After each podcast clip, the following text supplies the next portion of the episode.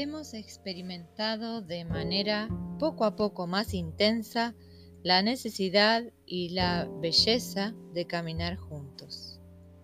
Con estas palabras del Papa Francisco, les doy la bienvenida a esta quinta entrega de nuestra serie Cómo anunciar el Evangelio en el siglo XXI, donde trataremos el tema de la eclesiología de la sinodalidad. Mi nombre es Nelly González y los invito a comenzar. Entendemos la sinodalidad como el caminar juntos bajo la guía del Señor resucitado y el impulso de su Espíritu, y reunirse juntos en asamblea unida para celebrar, discernir y anunciar. Palabras claves son caminar y reunirse.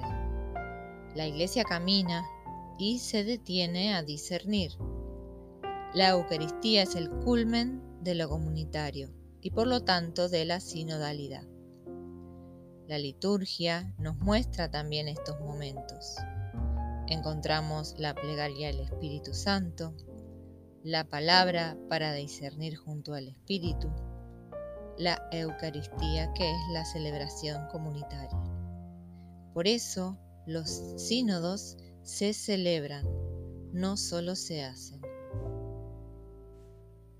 Reconozcamos a la sinodalidad como modo de ser y obrar, estructura de proceso, descubriendo que los acontecimientos o actos realizados por la Iglesia son acontecimientos o actos sinodales. Una Iglesia sinodal es participativa y corresponsable, asumida por todos los bautizados y bautizadas. Hay que tener cuidado en la actualidad con el problema del clericalismo en la Iglesia. Hay que evitar la secularización de los clérigos y la clericalización de los laicos. El camino de la Iglesia en el tercer milenio es la sinodalidad. Es una Iglesia que tiene que tener la categoría más importante, que es la sinodalidad.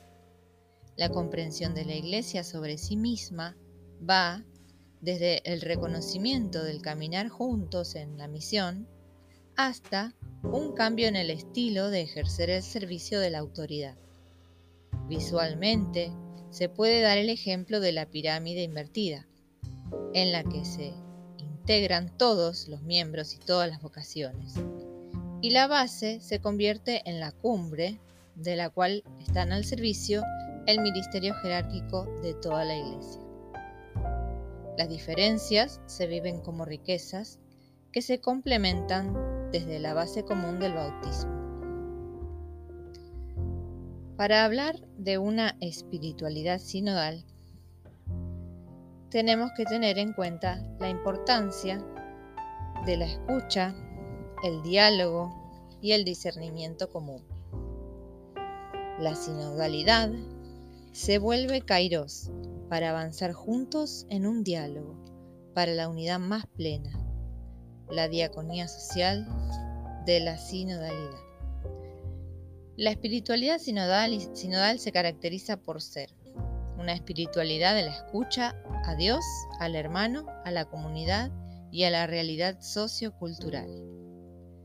Una espiritualidad vincular, ya que el primer anuncio y la misión se configuran a partir de la relación fraterna. Espiritualidad del encuentro y la empatía, fundada en el intercambio interpersonal que posibilita la profundización de los vínculos. Una espiritualidad de la participación, como empoderamiento del creyente, sujeto activo, hacedor y protagonista de los procesos eclesiales y sociales, desde su condición de ciudadano responsable. Una espiritualidad inculturada, que interpreta la presencia histórica y providente de Dios en los contextos específicos de las diversas mediaciones culturales. Una espiritualidad del discernimiento comunitario. Una espiritualidad de la audacia evangélica para asumir los necesarios cambios. Una espiritualidad de la conversión pastoral en lo estructural, lo organizacional, lo funcional, lo territorial, lo vincular, lo comunitario y el estilo pastoral. Una espiritualidad de la austeridad y la pobreza evangélica.